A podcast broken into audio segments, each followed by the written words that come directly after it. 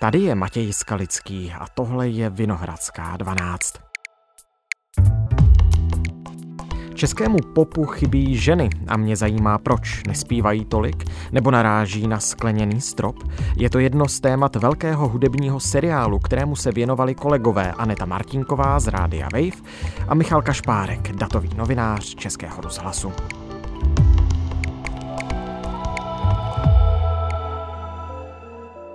Dnes je úterý 19. prosince.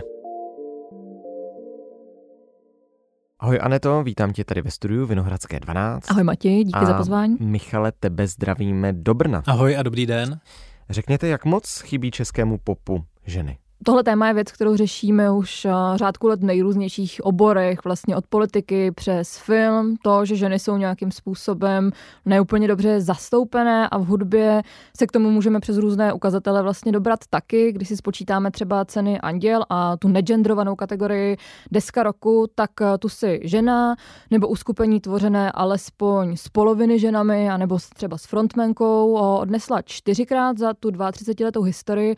Pak teda, když ještě v některých ročnících se ta cena to album roku vlastně rozdělovalo podle nějakých jako žánrů a trochu se víc rozdrobila, tak tam najdeme ještě dva ženské zářezy, takže se dostaneme k šesti jménům ve 32 leté historii.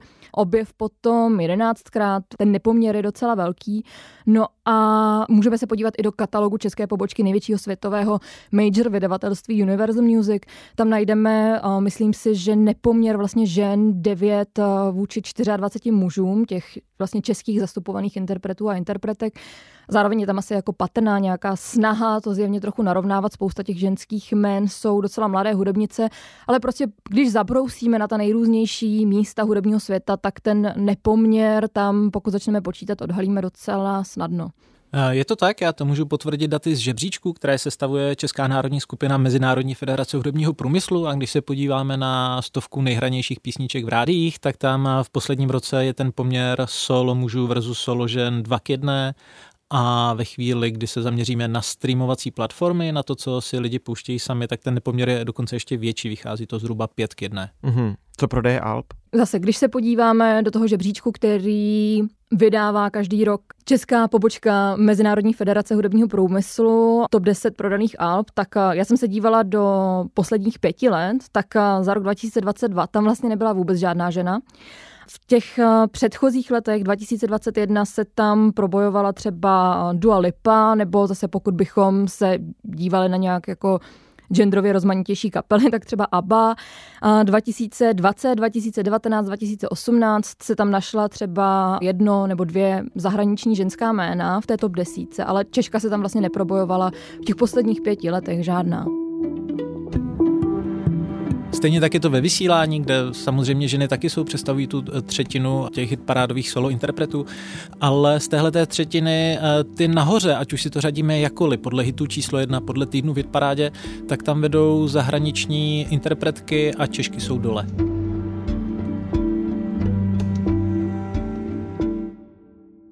Tolik data, tolik statistiky, proč tomu také? Pojďme k těm důvodům. Na jedné straně tady jsou ty faktory univerzálně platný pro všechny obory, je to možná nějaká jako nedůvěra v ženský výkony, neochota je nechat nějak zazářit, pustit k práci. Pokud bychom chtěli trochu konkrétně do toho, co se v tom českém hudebním průmyslu děje v posledních letech a na co my jsme vlastně přišli v jednom z těch eh, článků toho našeho datového seriálu, tak eh, tady můžeme narazit na to, že v současnosti tu je vlastně docela velké množství, je tu silná nová vlna mladých hudebnic, eh, která tvoří autorsky, vydává se na tu kariéru docela na vlastní pěst, eh, nemá labely, propaguje sama sebe na sociálních sítích a naráží prostě na skleněný strop s tou svojí tvorbou. Nedostane se vlastně do těch mainstreamových pater, k těm velkým poslechům, ke smlouvám ve velkých labelech eh, a k nějakým třeba větším příjmům, takže se jim hůř staví na vlastní nohy s tou hudební kariérou. To znamená, že ten start té kariéry mají stížený tou existencí skleněného stropu v hudebním průmyslu v českém popu. Řekněme start nějaké udržitelné mm, biznisově funkční kariéry. Je tu prostě hodně hudebnic, které dovedou jako nastartovat uh, tu svou kariéru na nějakém jako levelu menších dosahů, menších prostě čísel, menších příjmů a nedovedou se prostě dostat do toho velkého třeba rádiového světa, do těch negendrovaných hudebních velkých ocenění, do těch velkých labelů, které vlastně dostávají pak tu hudbu třeba na ta exponovanější místa. Takže to je něco, co ženy v tom hudebním průmyslu jako aktuálně zažívají. Já bych na to ještě navázal, jakkoliv je ten start těžký, tak eh, zdat, když si potom eh, promítneme nějaké srovnání muži, ženy v rádiovém žebříčku podle věku, tak z těch dat vyplývá, že eh, nejhorší okamžik té kariéry přichází někdy mezi 27. a 33. rokem, kdy zastoupení žen proti mužům strmě klesá a to vysvětlení se nabízí, zakládají rodiny a zůstávají doma s dětmi, zatímco ti muži, i když zakládají rodiny, tak mají pořád příležitost vystupovat, nahrávat. Jaká ta mladá generace autorek, zpěvaček českých, popových zpěvaček je? O jakých jménech se bavíme, s čím se snaží prorazit? Bavíme se o mladých hudebnicích, které se hodně snaží vlastně do té české hudby vnést ty zahraniční popové trendy.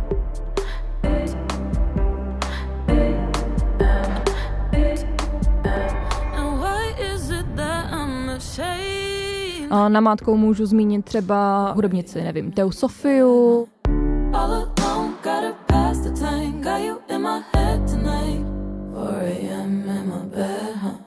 Nebo Teru.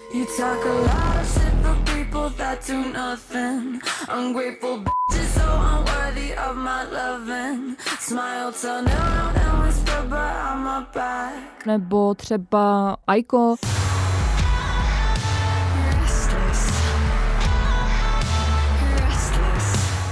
Ta vyhrála dokonce soutěž vlastně Rádia Wave Checking.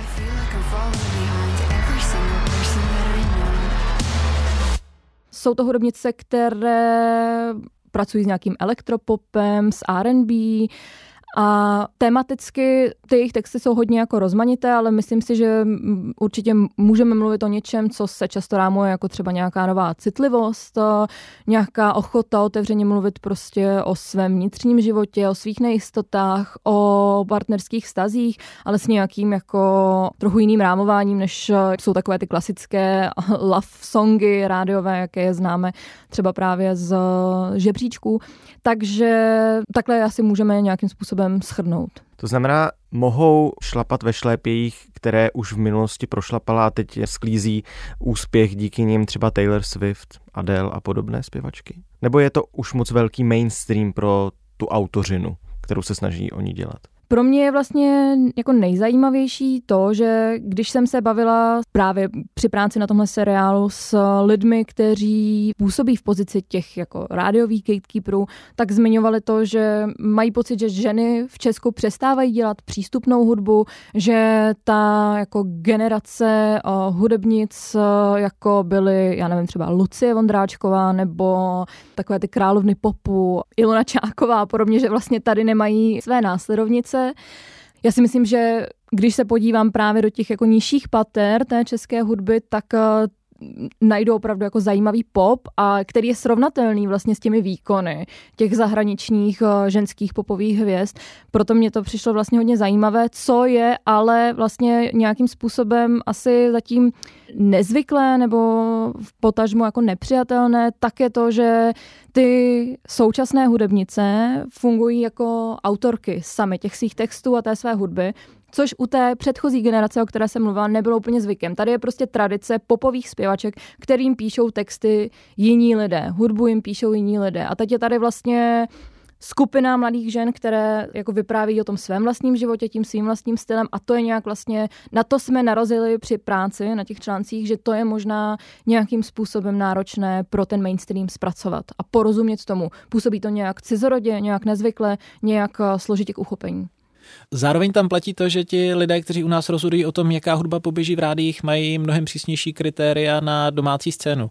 Eh, my tyhle ty umělkyně, které si píšou vlastní věci, mají nějaký autorský přístup a velice vyhraněný rukopis vidíme v žebříčku nejúspěšnějších žen v českých hitparádách, ale jsou ze zahraničí, typicky ze Spojených států. Zároveň, se podíváme na to, jaké žánry vyrábíme a pouštíme do rádií doma a jaké dovážíme, tak on hip-hop v nějaké míře je eh, žánr, který se občas pustí, ale nejsou to domácí tvůrci, na to tvůrkyně. A Michale, vychází z dat taky to teda, že když si zpěvačky sami sobě jsou producentkami hudby a podobně, že mají tedy menší šanci proniknout do mainstreamu, ať už na streamovacích platformách nebo v rádích, tím, že za nimi nestojí velký label? To, to nám data ukazují?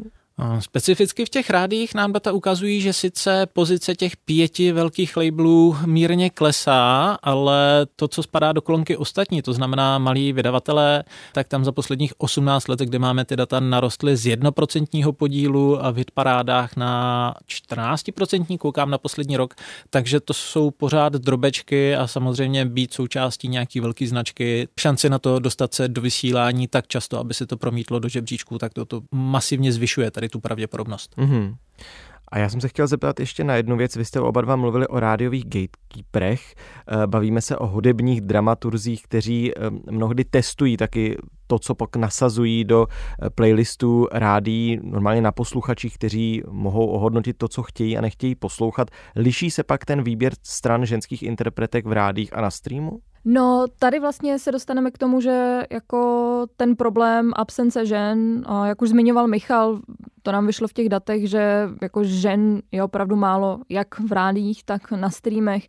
A dostaneme se vlastně k tomu, že pokud bychom se bavili třeba i o té české vlně repu, která ovládla streamovací žebříčky, ano. tak tam taky nejsou žádné ženy. A vlastně ještě jako nutno jako podotknout, že s tím repem se jako do sluchátek eh, Čechů a Češek dostala možná i nějaká ještě trochu otevřenější mizogynie, takže rozhodně ten problém jako nedostatku žen nebo nějakého jako nevytváření úplně příznivého prostředí pro ženy, pro ženské hudebnice je jako problémem, který můžeme sledovat opravdu jako v nejrůznějších patrech a větvích celého toho hudebního průmyslu.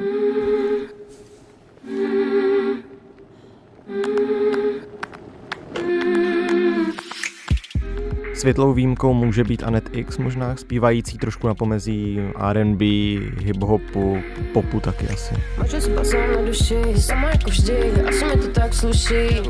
Já teď úplně nevím, jakých čísel vlastně na těch streamovacích službách Anet X dosahuje. Anet X je pro mě ale přesně tím jako úplně zářným příkladem té hudebnice, která je schopná dělat přístupné věci, jak eh, v nějaké jako R&B melodičtější uh, rovině, které by vlastně mohly slušet i těm rádiovým playlistům, zároveň na té nové desce se pouští mnohem víc do toho repu. Chtěla jsem být vidět, ale tak podle počasí, vracím se, nikdo to totiž neudělá líp, se nesu, promiň, promiň, vitamin C doplním. Uh měla by vlastně šanci a má mm, podle mě schopnosti na to zazářit na různých eh, rovinách, ale myslím si, že tam ten gender právě přesně jí jako drží v těch patrech té alternativy, která ji hodně oceňuje, mm, dostala cenu třeba Apollo, ale je to zase prostě cena, která jako náleží spíš k té alternativní kategorii hudby, ale do těch jako vyšších patr, k těm vyšším oceněním a k těm vyšším číslům se prostě nepropracovává. Sama vlastně něco takového mi popsala i v tom článku na iRozhlas. A co je tedy rozhodující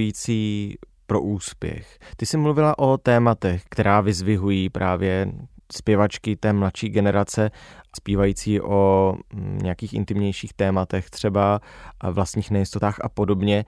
To, že zpívají o takovýchto tématech, je hůře přístupné pro české publikum? Obecně v historii populární hudby můžeme najít nějaké příklady toho, že ženy mluvící sami o svých životech jsou považovány vlastně za jako nositelky nějakých složitých témat, i když vlastně jenom se pouští třeba do nějakých diaristických textů a tak. Eh, já jsem se bavila třeba s hudebním dramaturgem o tom, jakou on má rád českou hudebnici, kterou by třeba jako kterou poslouchá, ale nenasadí do playlistu. Zmínil třeba hudebnici Katarziu s tím, že její hudbu má opravdu rád, ale vlastně přijde mu, že zase se dostáváme k tomu tvoří nějaké komplikované texty, že je to vlastně něčím příliš obtěžkané a já jsem si u toho hodně vzpomněla na text hudebního publicisty Joea Maxe na Guardianu, kde on zmiňuje písničkářku Johnny Mitchell a to, že ona se vlastně s tím, jako jsou nálepkou příliš dospělého psaní a něčeho příliš komplikovaného, potýkala po celou svou kariéru a nezískala třeba tolik pozornosti.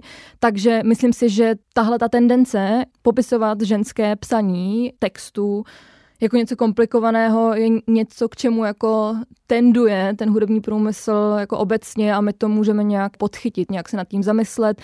Při tom gatekeepingu to zohlednit a zapřemýšlet dvakrát, než se rozhodneme něčemu jako nedat prostor. Jestli to vlastně není z těch důvodů, které se opakují vlastně už uh, v hudebním průmyslu prostě po, jako po desetiletí. A to je jako jedna věc, teda té percepce těch ženských textů, ale obecně ještě si myslím, že v českým rádiovém mainstreamu je taková ta tendence sahat po hudbě spíš prostě pro nějaký uklidňující účinky a není tam moc jako tendence hledat nějaká témata, opravdu v těch textech jako dávat důraz na nějakou výpověď a myslím si, že nejsme ani moc zvyklí to v těch textech hledat. Mě třeba osobně vlastně, když jsem se snažila ten český rádiový pop eh, naposlouchat, nějak empaticky pochopit, co vlastně sděluje, tak eh, jsem našla opravdu spoustu takové té jako uklidňující hudby ale zároveň jsem narazila třeba i na příběhy, které mě opravdu hodně překvapily.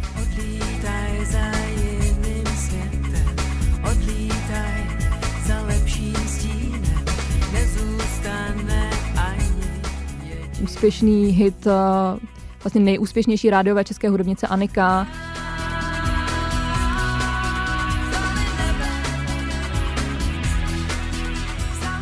Nebe z roku 1997, tak eh, její textař Filip Horáček napsal jako reakci na emigrační vlnu Romů do Kanady v tom roce.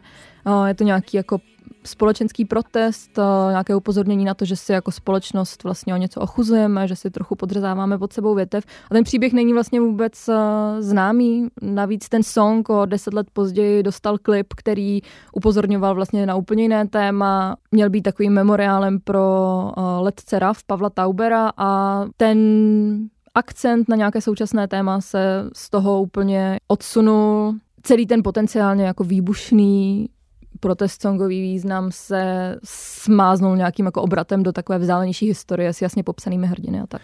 Tohle potvrzuje i pohled na celkové statistiky, ať už si ta žebříčková data srovnáme podle čehokoliv, ať už eh, hledáme kapely, které měly nejvizitů číslo jedna, ať už se koukáme na to, kolik týdnů strávili v té hitparádě, tak eh, první tři vždycky budou většinou i v tomhle pořadí Krištof, Činasky a potom Miraj, což jsou všechno jeden typ hudby, nebo i jeden typ kapely. Jsou to kluci s kytarami a zpívají takovou nenáročnou, spíš odpočinkovou hudbu o nějakých situacích, které tak jako všichni zažívají a v drtivé většině těch textů vlastně není nic problematického. Jsou to hezké písničky o lásce, případně možná občas se tam propíše nějaká únava z práce. A Michale, Často v rádiích má ta hudba funkci nenutně sdělovat něco složitého, ale udržet u poslechu, protože ta rádia chtějí sdělovat nějaké informace a těmi písničkami je ředí, aby neurazili a zachovali tu poslechovost. Tak na streamech je to podobné? Taky posloucháme nejvíc Krištofy Činasky. Tam se to právě zásadně liší. Když se podíváme na nejhranější interprety eh, z těchto kytarových boybandů, tam je jenom Mirai na té úplné špičce nejposlouchanějších, jinak to jsou žánrově i typově dost jiní lidé, hlavně to jsou jednotlivci, to znamená Ben Kristoval, Izomandias, Ektor a další hiphopeři. Pak bychom tam ještě našli eh, kytarovou skupinu Vohnout, která ale přece jenom hraje trošku jinačí žánry, hozená víc do punku než Krištof Činasky a Mirai. Mm-hmm. K tomu tedy nutné asi dodat, že streamovací platformy mají trošku jinou cílovku než obecně rádia v České republice. Jsou to povětšinou mladší posluchači, nemýlim se. Eh, je to tak, na druhou stranu je to trošku začarovaný kruh, tu jinou cílovku mají prostě protože do rádií se mladá hudba nedostane a tím pádem je poslouchá zase spíš starší posluchačstvo a tím pádem o to hůř se tam dostává ta mladá hudba. No. Přesto v České republice máme spoustu specializovaných rádiových stanic, které hrají i jiné žánry, které hrají určitě i více ženských interpretech. Nicméně, když to schrnu, tak v Česku prostě chybí chybí minimálně v českém popu ženy. O tom jsme se tady celých těch 20 minut bavili. Anet, jak to zlepšit, aby tomu tak do budoucna nebylo? V Česku je hodně nepopulární metoda řešení tohoto problému kvótami. Myslím si ale, že stojí za to se nad ní zamyslet. Různé příklady zahraniční praxe nám ukazují, že to vědomé zamyšlení se nad tím, jestli že nám dáváme dost prostoru, jestli jim vytváříme nějaké jako přátelné prostředí, nese své plody, Já bych zmínila třeba iniciativu Key Change, která v zahraničí vyzývala festivaly k tomu, aby se vlastně zavázali k vyrovnání line-upů na svých festivalech. A myslím si, že to ale hlavně můžeme vidět už i jako v Česku v té alternativní vrstvě hudebního průmyslu. Tam to téma té genderové rovnosti se rozebírá už jako poměrně dlouho. Hudební magazín Full Moon už eh, jako věnoval několik článků, prostě nové vlně mladých hudebnic. A menší festivaly se o tu genderovou vyrovnanost jako snaží a tam můžeme vidět, že najednou to jako množství mladých žen úplně jako fakt skokově narostlo. A je potřeba prostě, aby si tu otázku za svou vzali i ti větší hráči, aby vlastně se zamysleli nad tím, než eh, z nějakého důvodu nedají prostor nějaké ženě, tak aby si zreflektovali, jestli některé z těch důvodů, ze kterých se pro tohle rozhodli, není prostě jako předsudečný nebo nějaká vlastně nějaký jako mýtus, který okolo žen a jejich práce vnímáme po staletí a pak by se ta situace možná mohla třeba zlepšit. Tak já moc děkuji, že jste o tom mohli oba dva se mnou tady společně mluvit a že jsme tomu tématu dali prostor. Díky za pozvání. Díky, mějte se.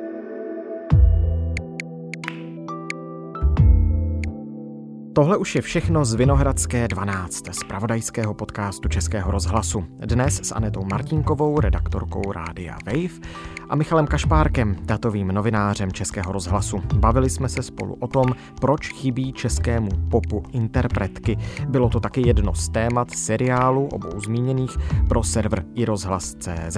Tam taky v příloze tohoto podcastu najdete všechny zdroje všech hudebních úryvků, které jsme dnes použili. Vinohradská 12 má nové díly každý všední den, poslouchat nás můžete ve všech podcastových aplikacích. A pokud nám chcete napsat, tak adresa zní vinohradská 12 zavináč rozhlas.cz Naslyšenou zítra.